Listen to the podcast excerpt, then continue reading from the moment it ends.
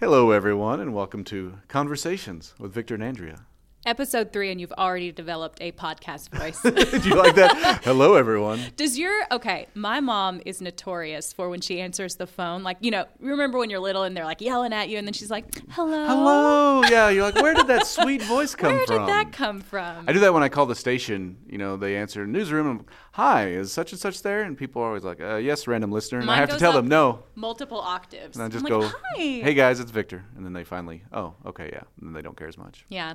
So today we're talking to Dick Gabriel. you just stopped and looked at me like, "Yeah, All right, we, we, are." can edit that part out. Yes. No, no, no. We're gonna leave that in. That No, we're pause. not. I wasn't ready. I didn't know where you were going. We're still working out the kinks of this podcast. Yeah, I mean, we could talk more about what we've been up to, but um, Nah. today's the first. If you're listening in real time, uh, today's the first day our first episode went out. So that's been interesting watching the. it's been really cool. We have a few clicks, mostly our own. So I, we're I believe it's to basically just me refreshing the page over and over. widen the audience. So if you listen to this, please share it with your friends. We would certainly appreciate that. And I will say that this episode is going to be one I think people are going to enjoy. Yeah, it'll be interesting because it's one, it's not just us, and two, it's it's someone who you've heard from for years. You hear him tell other people's stories, but now, you know, kind of hearing him talk about how he got into the business is pretty fascinating. Yeah, Mr. Dick Gabriel, And just the number of jobs that he has. still to this day, he is a jack of all trades, which many of us are. You kind of have to be to make yourself marketable in this business, but he really does do it all. And it's not just sports. I think that's one thing people don't realize. He produces news. Yeah. He's really good The, at it. the 10 o'clock show you watch every day, Dick is the one producing that. yeah. and I think it's going to be interesting. I, I expect he will be 95, you know, trying to get down to the sidelines to uh, to talk about the UK I games because he he. I don't see him ever stopping. I think he's one of those people that you know work. He just loves it and it drives him. So yeah, so uh, take Mm-hmm. and a, a lot listen. of it, uh, yeah. Apparently, most of the things that have happened to him have happened by accident. Happy accidents, which I feel like is a lot of us kind of. You know, how did you get here? Well, you know, one thing. Such is life. Yeah. So uh, here you go. I hope you all enjoy this conversation, and um, yeah, we'll uh, we'll talk to you when we're done. Hello, everyone. We are here with Dick Gabriel. I'm Victor. And I'm Andrea. Great to have you guys back with us on the podcast. So, again, we're going to continue to learn more about the people who bring you the news. And in this case, it's a guy that brings you sports and the news. hmm A man of many talents, Mr. Dick Gabriel. Hi, guys. Hi. So, how did you get started in the business? Well, in this business, in television and in broadcasting, it was quite by accident. In journalism, it was because of my dad, who actually uh, died when I was eight years old. But in learning more about him, my mother, at some point, told me that he wanted to be a sports writer. And I think I was in eighth grade, and I was, I I found out I enjoyed creative writing. And when she talked about that, she said, "Yeah, you know, because you get to get get in the games for free." You know, and the, and the one thing I remembered about him, he was stuff. he was a big sports fan. Yeah. And I love sports, you know, and, and I'm still waiting to get a call from the St. Louis Cardinals to play third base. I've almost given up. But Almost. anyhow, Um, that's like my um, WWE Championship reign. It's coming. you too. So I got to thinking about that. Yeah, that sounds pretty good. You know, sports writing, sports writing. You know, he went on to be a very successful mechanical engineer. He was a real whiz. None of us were in the family. None of us had the math skills or whatever. Don't you want to be an engineer like your father? Nope. You know, but I did enjoy the notion of being. So I pursued that. And I went to college with that thought at UK of, of being a, a sports writer. My dream job was being a columnist for the Courier Journal, and I was I wrote for the Kernel, uh, but I accidentally got into radio, and I was sitting next to the station manager at the press table at UK games, and they used to broadcasting. Well, they actually taped the games with some kid who was an announcer, but he wasn't really very good, and they didn't put him on the air. They just taped him. Well, he got mad and he quit. And so one day I'm sitting next to the station manager, and he's just sitting there, no equipment, no announcer. I said, "You're not doing the game?" He said, "No, I lost my announcer." And, and and I wasn't even looking at him. I was watching the game, and I just kind of muttered, "You know, I've always wanted to try something like that. Call me." You know, so I auditioned and I got the job, and I broadcast games for three years for the campus radio station. And when I got out of school, newspaper jobs were beginning to dry up thanks to the onslaught glut uh, of kids who wanted to be Woodward and Bernstein. I trust you know who those people are. Yes. Uh, you'd be amazed at how many people don't I who are in journalism. yeah, but anyhow, uh, so the best job offer I got was from WVLK Radio right here in Lexington, and it was mostly sports, a little bit of news, and all kinds of stuff. I ended up doing ball games and a talk show and all that stuff, and did that for almost five years, and I really enjoyed it. And then, uh, long story short, uh, there came an opening here at KYT for the sports manager job, and Ralph Gabbard, our late great station manager, he and I were friends, and he liked my work and liked me, and so he offered me the job, and I've been here, except for five years I left for IMG, ever since, dating back to 1985. Probably more than you wanted to hear. No, that's no, a it's, great it's interesting. story. And what a lot of people don't realize too is just, just how much you do here because in addition to the sports stuff, you also produce one of the shows. Yeah, I produce the, the 10 a.m. news because we're spread pretty thin here, as you all well know. You have to be a jack of all trades. Yeah, so uh, you know, and it's probably the least uh, labor-intensive newscast of all of them. It's only a 30-minute show, but you know, uh, local TV is going more and more, as you guys know, to uh, almost wall-to-wall news, and it just seems like people can't get enough of it. So you know, Here there's, we are. There's Yeah. more news and less people doing it. Exactly. so there's a lot of repetition, but you know, there's a lot of repetition on the cable news channels and things like that. So, but that's a challenge, is to, you know, make it look new, sound new. Excuse me. Um, I don't think I've ever written for you, Victor. I've written for Andrea, and I don't know if you've noticed, but I try to I change them up a little bit. Absolutely noticed. And I love anchoring Yeah. your shows. I really do. And I've told you that. That's not just for the podcast. That's true. Now, one thing I find interesting is that you were just in the right place at the right time. Yeah. I want to go back to that. Yeah. So was there a learning curve or were you just Oh. were you good? uh, yes and no. Mm-hmm. yeah, I'm sure. Well, like all of us, you go back and look and listen to You're like, the "Ooh." Your first yeah, broadcast you know, and you cringe, yeah. you know. And I, I find old packages I did here, and that's the other thing. When Ralph Gabbard hired me, I said, "Buddy, I've only done play-by-play on television. I've never done anything else. I put a couple of pieces together during an internship in college at WHAS." And he goes, "Well, we can teach you that." And he was right. You know, I tell I tell young people, I say, "Look, you can train a chimp to work this equipment. It's can you do it well?" That kind of stuff, you know. And and it all starts with the writing. You can't train a chimp to do that, but uh, you can train them to type, you know. but anyhow, um, yeah, there was a great learning curve, but. I was really fortunate because my first job in commercial radio at VLK, I was doing morning drive, two hits an hour for four hours, and I'd come split shift, come back in the afternoon, do a five minute sports sports show, and I and I was talking to the guy who was the engineer for the UK radio network. He said, "Oh, you're the new sports director. You know, you you could actually you you've got something. You could be." I'm like, "What?" He goes, "If you if you were just a little more uh, what?" He says, tell well, me. bring me scripts and tapes. And he admitted to me he had a big ego and he liked to help people. And so I brought him air checks and folks, what those are samples of your work and scripts. He, specifically asked for scripts. And buddy, he tore me to shreds. I mean, he would listen to a soundbite. Why'd you do this? Why don't you edit it this way? Why don't you cut it here? Uh, why did you write this? What you do? And well, I had only written for print. I had never written for broadcast, and you know the difference. And so uh, he just, I mean, when I, when he was done, I could have walked under his door out.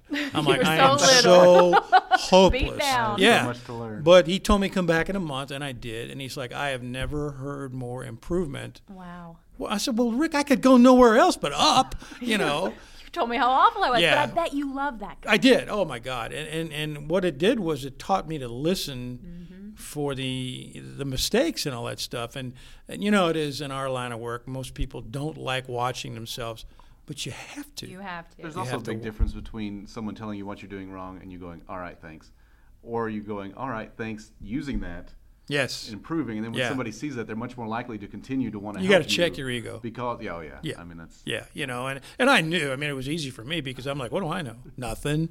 The one thing I knew though, and and this is what I did when I got here as well. I knew that I wasn't very good because I would listen to the network people, and I remember when I first got started here. Like, why do my packages stink? Why do my store, you know? So I would watch. Actually, I was in sports. I ran the sports department here for 22 years, but I would stand in front of the monitor at 6:30 and I'd watch the CBS Evening News and I'd listen, and and there were times I would you know take notes on them, And I remember one one package I saw that ran about a minute 15 had seven sound bites, and they weren't disjointed. It was beautifully done, and I thought, okay, yes, it did flow. I said, okay, all right, now I'm starting to get it. There's a story you know, there. yeah, you know, and it's the writing, it's the editing, and all that stuff. And I love that process. That's the thing. You know, a lot of people see that as a chore. That's what I really enjoy. That's why I don't mind. I, I like writing for other people. You know, and so, uh, uh, you know, and like I've done a bunch of documentaries, and somebody asked me the other day about, oh, that must be a. I said, no, I, I love that. You know, diving into the edit bay. You know, that's the but that's that's a big step. Was brevity hard for you since you came from writing where Yeah. you have more time? See, that's what I struggle Yeah. with. I, I can talk all Oh, day I, long. I'm the same way. No, not you. no, Yeah. Stop. But I bet, especially coming from print, where you Yeah. have time to expand on things and really get into things. it, it was really hard and then you know the more i did it the more i got fairly you know good at it and then i sampled long form i started doing specials and documentaries that's where it bites you you know you get that taste of oh that exactly time and just being able to tell a story yep like that. yep yep uh, Talk which- about which- those documentaries because you've done some really great ones. yeah, ones. we we've done some good ones here. I mean, the top of the, the chart was the Adolf Rupp documentary we did in 05, which was two hours long, no commercial breaks. And I had already, you know, I don't know about you guys, but I dump everything in and it's just cutting out, you know, that kind of stuff. Well, after about the third version of that, it was starting to take shape, and I went up to our sales manager. And I said, "Okay, how much commercial time do you need? How many minutes? How much? This is my final edit. I need to just start hacking and chopping." Mm-hmm. And he said, "Don't cut anything." I said, "Excuse me?" Yeah. And he said, "Let me see if I can sell it to a title sponsor, so we don't need commercial One breaks." person can pay for the. So I heard the angels thing. singing, you know. yeah, you know. And so it worked out. I mean, what they ended up, but what was interesting was it was such a touchy subject. Oh, Rupp, yeah. racism, Yeah. you know, that kind of stuff. Nobody wanted to touch it. They went to all the usual suspects in terms of the uh, the sponsors. Nobody. It's about what now? I'm good. No thanks. You know. Right. Well, so what they did was they passed the hat, and it was friends, family, former players. Uh, they all chipped in. They had a figure they needed to reach, and they did. And so it only took them a day and a half or so to come up with that, and so I ended up polishing it, but I didn't have to. But ultimately, though, if it's a one-hour documentary, you know you've got about 44 minutes, and that's usually what they are. Oh, that just sounds crazy though. Just two hours of uninterrupted. oh, yeah. But when it's a good subject, it feels like nothing when you're putting it together Yeah. and you fall in love with every part. I You're like, wish I I'd, can't it. I know, and I wish I'd kept count of how many times I watched it start to finish, because I felt like I had You to wanted to the get flow, it. too, I had to get the feel for the flow, and you know, it couldn't, you know, maybe one segment here and there, but every now and then I just watch the whole thing, you know, and take notes and chop and stuff like that. But you know, the last two we did, I worked with with Cameron Mills on documentaries about the UK national championship teams in the '90s, and we are going to do one on Calipari's, but. Um, you know, you're talking about interviews with 10, 12, 13 people trying to make sure they're all represented and all that highlight stuff. each person, give each person their moment. Exactly. Mm-hmm. Yeah, that's a lot of Yeah. work. But it was fun. You know, it's a lot of fun. And we, you know, we kind of have a little director's cut that we made available on the DVD, but, you know, but uh, it's, a, it's a good process. So let's talk about right now. How many different jobs do you have? Well, including this one, Yeah. including the podcast. yes, including this podcast, this one-time appearance. Well, my day is this: I, I get in here about six six thirty. I produce the ten a.m. news. That takes me up until ten thirty, of course, and then I start working on whatever projects. I'm essentially the special projects guy. So once I once I leave you guys, I will go and start working on. Actually, I have three in the air right now. We've got a, a recruiting football recruiting special that's going to air on the 19th of December. That's the new National Letter of Intent Day. We've got a special that's going to air on Christmas, a one-hour year-ender kind of thing, uh, best sports stories of the year, and then a bowl game special, which you know I'm starting to plot and plan right now, but we really don't know because we don't know where they're going. But you know we've got a general idea what we'll do there. So um, yeah, and I had I think I had three in the air in November as well. So, but that you know I Do like you still that do stuff. radio stuff? And then at night, yeah, I, I was I gonna say, let's. You never well, I go stop. home for a little while, take a nap, and then I go and uh, do a radio show from six to eight on WLAP. And then, for instance, tonight I don't have a show, but there's a ball game tonight. I was gonna say, so that'll. Yeah, that'll stretch into the evening, but uh, you know, uh, you know that's the fun stuff. So when do you sleep? Uh, well, like I said, I nap. become really good at taking naps in the afternoon, and my wife's a champion napper, so she was very proud of me when I started doing that. taught, taught you everything you know. Yeah. All right, so let's talk a little bit. I mean, I think one thing people don't know about us is what we do outside of work. Like we've seen you, we know you for your sports coverage, but what do you do for fun? I, you fascinate me because you've told me stories about martial arts. You're Mm. very big into that. So kind of talk about that. I, I find that fascinating. Well, again, accidental. Um, I was sitting in the. Uh, Everything's an accident with you, Dick It Gabriel. is. I know. Mm, if I plan anything, I fail. Yeah. Um, I'm sitting in the newspaper office my senior year, and it was like first week of the year. And Sin Tay walks in. He uh, was known as being a karate teacher on campus, and I think he recognized me from a column I wrote with my picture on it, which was a terrible photo. Anytime anybody recognized me, I'm like, really that? You're like, oh, please Yeah. say no. I don't want that. But he said, I'll teach you for free if you'll write about it. Wow. And I said, oh, that's, That's a an good opportunity column. right there, yeah. That's a good series or something. So I did, and I wrote a series of articles about about him, and um, and I thought, well, you know, I'll do this for a little while. And when I started doing, it, I'm like, man, this is hard. Yeah. you This is know, work, yeah. you know, why are my legs so sore? But Did you have I- little kids running circles around you or anything like no, that? there weren't. No, I took I took the initial classes were on campus, so it was mostly Okay. students. Yeah. Um, so I kept bugging him to sit down for the interview. You know how that goes. You know. Oh gosh. Well, he kept putting me off and putting me off, you know, and it, it's not like he had planned it that way. He was just pulled in every direction. But when I finally sat down with him, I think I was a brown belt and I was hooked. Yeah. It was You over that by then. yeah, I was hooked, you know, because I remember watching this one move. Uh, it was, for those of you scoring at home, shortcut at number 30. And I'm like, oh, I can't do that. So I'll never be a black belt. There's no way I can do that. You know, well, I learned how to do that. It's pretty simple. And I've taught people to do it, you know, that kind of stuff. So I just stayed with it. And here's the thing the more you're in it, the more you realize how little you know. And so you want to learn a little bit more. Plus, some of my closest friends have come from that. From that One of my dearest friends is a fellow black belt, and he teaches a great deal. And when we first met, we kind of sized each other up. I'm like, I know you. I, I know you. I've seen you. Turns out he was a journalism major at UK. We overlapped by a couple of years, uh, but he was in the advertising sequence. And so we would pass each other in the stairwell, in the hallway, stuff All like that, time. all the time. And the more we talked, the more we realized that's where it was. And coincidentally enough, he grew up about a mile away from me in Louisville. Never knew him in Louisville. Oh my God. Different high school, but yeah. So Fate. we've been, yeah, we've just been really close friends ever since. And uh, you know, he was part of the group that went to China in 1994. We were roommates on the road and all that stuff. So yeah, so that's that's you know, it, I'm not as active in it as I used to be. Uh, Or probably as you want to be. yeah, you know, but it's still fun and it's still a nice way. It's an interesting way to work out. Now, I was telling Victor the coolest story, maybe of Oh. anyone. Yeah, this. I don't this think we're story, top this one. yeah, this is the coolest thing about you, and I don't even remember if you're the one that told me, but you had to go through a procedure. I don't know if it was really a surgery. What what kind of procedure was it where you didn't you didn't have any anesthesia? No Oh nothing? yeah, that's I've done that a couple times. Well, he says A it couple like it's times, no, like big, it's no deal. big deal. You know, they cut me open. They put their hands in it. Something. No, no, no. There was no cutting open. There was But two you had things. to work, Yeah. right? Well, yeah. All right. The first one was uh, an MRI, Oh. and it wasn't an open MRI. It was when they slide you in the tube. And I looked at that and I thought I'm a little claustrophobic, and I didn't know it until then. You know, I'd never been comfortable with the thought of being buried alive, but you know, Most people are. yeah, you know.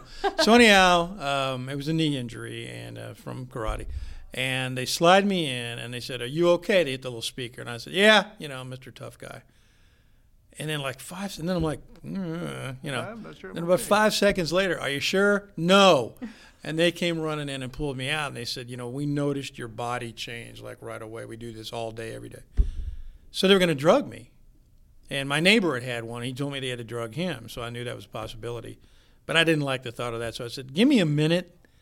And my now teacher, Sintei's brother, Shung Tae, has actually been my teacher for most of my 40 years. And he is really big into the breathing and meditation, you know. And so I said, let me let me give something a try. And when I nod, go ahead and put me in there.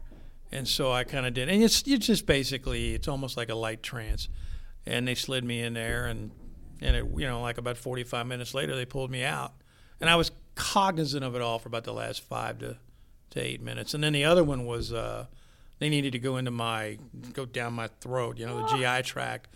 Uh, with the fiber optics, they were checking my stomach for you know cancer or whatever, and thankfully negative. But um, they said, uh, I said, am I going to need anesthesia? Because that night we had a UK basketball game we were televising back when KYT still televised games, and I said, uh, I can't, I you know, I've got to You work can't do that on- yeah, yeah. you know, and because if they give you anesthesia, you're done for the day. Mm-hmm. You know, they weren't completely knocking you out We and don't think we'll be legally, legally, you could I couldn't drive, drive. You know, so they said no, you just you know you just have to sign some forms. And so when I got in there, they started to give it to me, and I said whoa whoa whoa whoa, you know, and you know left hand hadn't talked to the right hand, so now I've got three or four people running in circles. But they finally got the right paperwork. I signed it, did the same thing. Doctor goes in, he's checking me out. And at one point he said, "I don't know what you're doing, but keep doing it." You oh know. Oh my God. Yeah. So, but it just relaxes you. You know, I wouldn't do, I wouldn't do knee surgery with it or anything. Right, She made it right. sound like they were cutting you open, and you were like, No. I think that I might have romanticized this story in my own head. Yeah. Well, it's still pretty Well, impressive. You think about it's somebody going down your throat and being able to Not just a comfortable calm yourself so that situation. you're able Yeah. to. You know, it's just a go through calming that. thing, but it's also you can apply it to you know a lot of stuff. You know, when you're when you're sports or you know running or whatever, and um, breathing techniques. Yeah, you know, when I had uh, they checked my heart, uh, I was having a routine physical, and one of the things they do is see how long it takes your heart rate to drop back down to normal. Well, I can make it drop like a stone, although I remember I think it was the first physical I ever had. I did that, and they were marveling at, like, man, your age, and da da da da, you know. Well, come to find out, they found something in the EKG that turned out to be two massive blockages. Oh my God. Yeah, so I had uh, I've got two stents on board now, which they would not have found if not for that physical. Now, no, I did not use the technique. I, I had the drugs, yes, but uh, but I was really fortunate that they found it. Barbara Bailey's brother was my doctor. at He's a time, doctor, yeah. and he spotted. He's a doctor for a lot of people I know, here. but he spotted the. Uh, and I bring that up because folks, get yourself checked. Yeah. But uh, he spotted it. He kept showing me the EKG, you know, like the graph paper and this little. Until he's able to read into you. Yeah, and I'm like, huh, okay, that's yeah, that's yeah, exactly. Am I supposed to know this? You know, but then they showed it to the cardiologist. I got a phone call, and one of my favorite stories though attached to that was I had, and I told Clark's a big football fan, and I said, look, this coming Sunday, it was Sunday, not Saturday, is the Kentucky Louisville football game, and you know what I do, right? I work the sidelines for the UK radio network, and he said, "Oh yeah." I said, "Will I be able to work that game?" He said, "Yes." And sure enough, I could, but I had a gunshot wound bandage on my leg. They went through my femoral artery, so I had a little bit of a limp. So I'm coming off the field after the coin flip, and this was in 08, and here comes Rich Brooks walking out onto the field. And I thought, well, he's coming out to talk to the referee or one of his captains. So I kind of veer off to the right. Well, he veers off. Like, what you doing, man? Yeah. And he makes eye contact with me. I'm like, he's coming out to talk to me. And he walks out and he grabs my arm and leans in and says, Are you okay? Someone had told him. Oh, and wow. I said, I said, Yes, sir. Now, and he grabbed me again, looked in even closer, He goes, Are you okay? I said, Yes, sir, I am. Thank you for asking. I appreciate that. That is then, really nice. So It you, you all develop relationships Yes. with the people. I mean, Yeah. you, you you interact with these people so often. There's it's. But it would kinda be somehow he weird if you found out. But somehow he found. I mean, I knew that the athletic department knew because I was working at IMG at the time, and somebody must have brought it up at a staff meeting. But he's that kind of guy. And then about a month later, we're in the airport getting ready to get on the team plane, some to go somewhere, and his wife walked up and said, "Now, how are you?" That kind of stuff. So you know, you appreciate moments like that. That's really nice. Yeah, that's pretty yeah, cool. that makes. I think I'll always like him from now on. Yeah, you well, know what I mean? When someone that- tells Yeah. you a story like that, you're like, "That's a They good went guy out of their right way there." to yeah. but it pick also, you asked me about other things I do, and that's one of them. And then the other thing is when you just grabbed me, I was uh, looking up notes for. Uh, Not physically, by the way. True. The uh 'cause 'cause I I'd, politely That's how requested Andrew's forcing his people to do the I'd podcast. go- hey, put some I'd go right to HR over that. Um, We have HR. the uh, I do I do a lot of stuff for the SEC network. So I was getting ready. I'm doing the volleyball at uh, the NCAA volleyball this weekend, and I also do baseball games. So you know, it keeps you busy. Did you play anything? Well, not at a high level, no. Mm-hmm.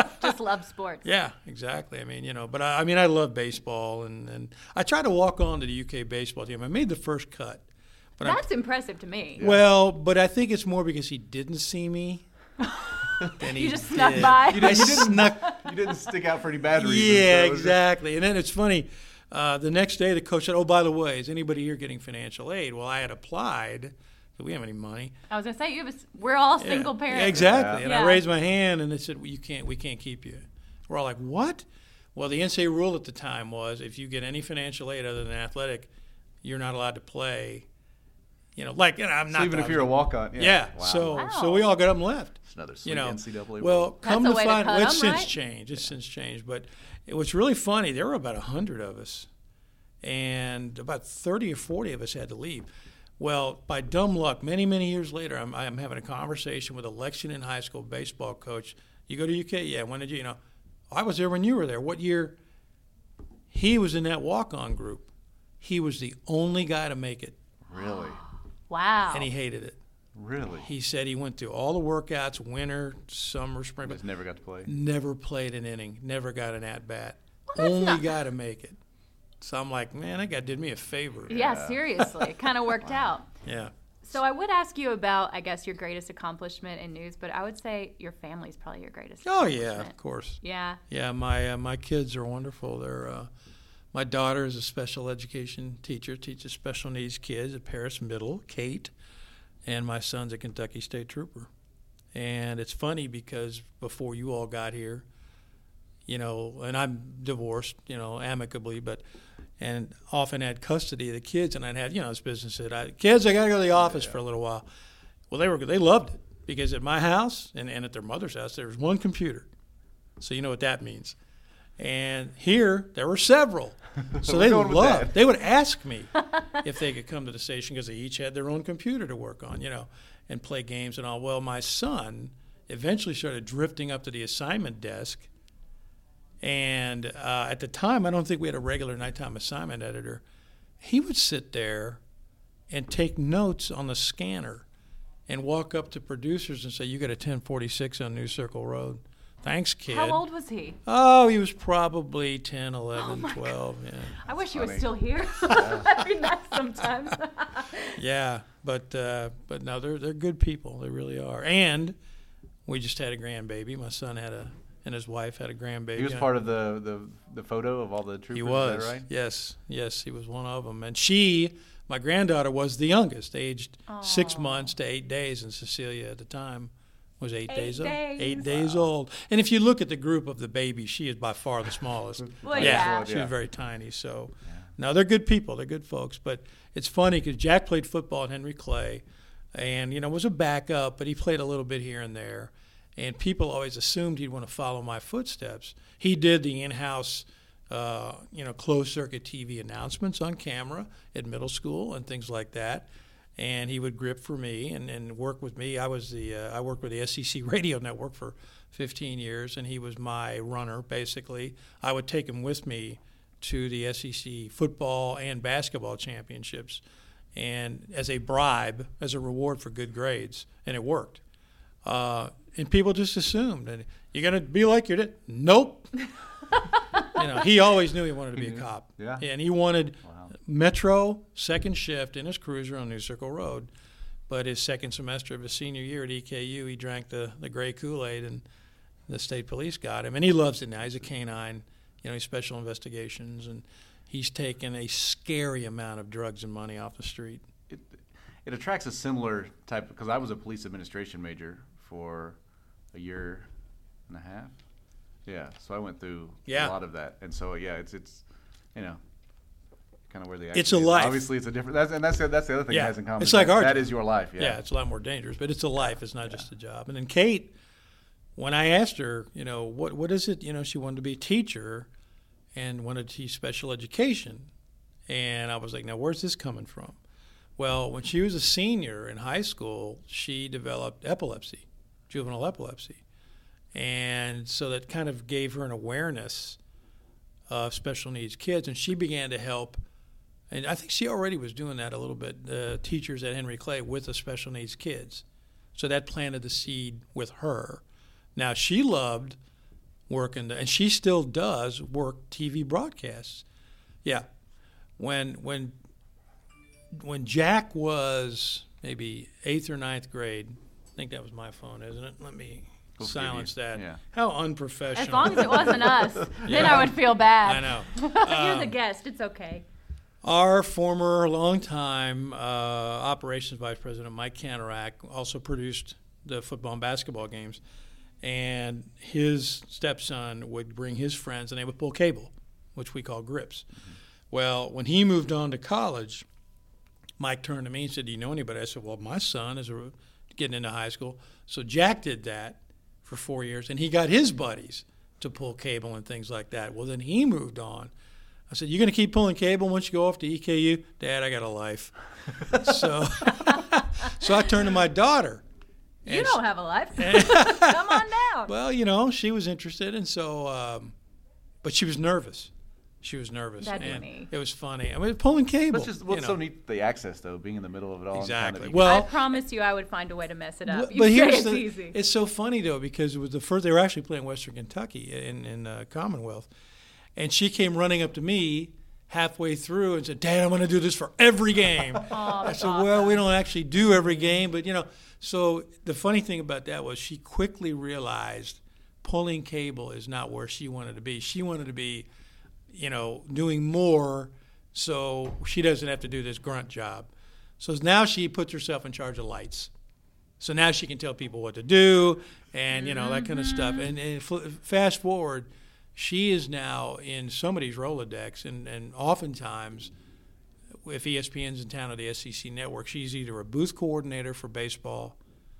Uh, don't think she does anything for football, but she is oftentimes the uh, what we call the assistant director of basketball. She gives the cue cards and communicates with the talent. You know, Dick Vitale once spilled a coke on her. I mean, that's how you know. That's awesome. That's where she is. Yeah. but it is still still that running always the be family. my, my most interesting he never fact. apologized, but he, oh, you got a good story to tell. You know, but That was his apology? yeah. But anyhow, um, no, she loves it. But here's the thing: she is not a huge sports fan. So I'll be up in the press box and I'll be watching her, and she's reading something. I'm like, at halftime, I'm like, "What are you reading?" I'm just shopping in a catalog, or People magazine, or something. That's hilarious, mid 'cause how many court. People would be excited to Thank be there you. to watch the game. Yeah, be, yeah. Mid court, Rupp Arena, but she does a good job. Like other people, Sean Farnham from the the. SEC is one of her favorites. Well, she doesn't get distracted either. true. that's she can focus. Yeah, but she's she is being a teacher. She's got that tone in her voice uh-huh. Where she can Authoritative when she lets people know this is what I need done, and I need Exactly right. yeah. That's right. nice. All right. Well, this has been fun. Dick, I believe I you- knew you'd be an interesting one. You fascinate me. The more I just get little nuggets. Well, it's from nice Dick just getting to know and then. people and getting because uh, you know basically what I knew of Dick was our interactions, and then you know what I knew of him on the radio and stuff. So it was, Mm-hmm. It's kind of nice to get to hear the backstory. Someday we'll open up to the closets, the skeleton closets here at KYT. and- Uh, a Halloween edition. Yeah, I, I anticipate we'll talk to people more than WKYT once. skeletons. yeah, you you are our first. Uh, you know, the first two episodes is just us talking to each other, which is easy enough. But you know, talking to somebody else and, and letting them talk. All right, All let's see. Do you want to nominate our next person? Because we don't really yeah. have any Who kind of we talk to? process. Who do you think would have good stories? oh, oh gosh, who do, who would I want to know more about? How about Ken Harvner? That's what we said. Chief photographer Ken Hart. Chief I said that photographer on my way who in here. also had designs on a career in law enforcement. Did you know that? I I did knew that. not. I he did sure not know did. that. Wow. Yeah, yeah. That's why he's still the only shooter who listens to. That means To photographer. Photographer, yeah. That, Yes. yeah he, we need to be very. Sp- he yeah. listened to Scanner. Yeah. Wow. So, All right. but Well, Kenny and I go way back. Yeah.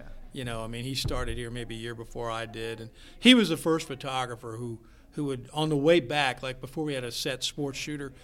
He would shoot something for me, and he'd come back and he'd describe. And I'm sure he's done with you all. Mm-hmm. He'll describe what he got, It helps so much when you're writing. Oh It my really gosh, does. you know, and, and when you're editing, you know, and I shot it this way, this way, and this way. So if you wanted to edit it that mm-hmm. way, you- that kind of stuff, you know. That All was a great Hi, idea. how's it going? I like oh, that. sorry. All we're in a. Public room. All right. Well, I guess that wraps it up. Other people uh, need the room. I know. it's officially. We're That's, done. that's what we call a hard out. yeah. Thank you so much, Dick. get out. Yeah. Thank you so much. Bet. All right, Victor, what did you think? I feel like I know Dick pretty well already, See, I didn't, so it was really interesting for me to hear all of that. so Yeah. I knew he was going to be good, and I don't think he disappointed. Well, at he's all. so used to talking on top of that. We we felt like we were newbies sitting here. Well, we were newbies he sitting does here talking with the pro. Yeah, he has a radio so- show, so he's literally talking all the time. And uh, yeah, so it was kind of interesting just to hear how he ended up. we just made our lives easier. We did. Let That's what somebody it was. let interview somebody who can do it all on his own. Which which we'll see how that works out next week when we're going to do our best to talk to chief photographer Ken Harbner. That's up. right. See, this is one of the other things that I think people are going to really enjoy. They're going to get to hear from people who you don't know on the news. Yeah. But I will say, most of the time, more people know Kenny when I go to stories because he's been doing this for so long. Then they, they don't know me. And they know Ken's work. him. I guarantee you, if you watch the news tonight, you will see something Ken shot. Absolutely. And he is honestly one of the nicest people I think I've ever met in my life. He the is. first time I saw him, I said, he's got the kindest eyes I've ever seen. He's a, like it's like a Santa Claus twinkle in his eye, Well, and, he- and he doesn't disappoint. He is. He, He is was one of the reasons I was excited to come work here because I knew I'd be working with Kenny when I was a photographer at that other station. You know, I'd see Kenny out all the time, so I, I felt like, well, Kenny's there, so I think it'll be all right. And I think I have a lot to learn about him. All right. Well, we are I excited. do. we look forward to that. Thank you all so much for listening. Bye.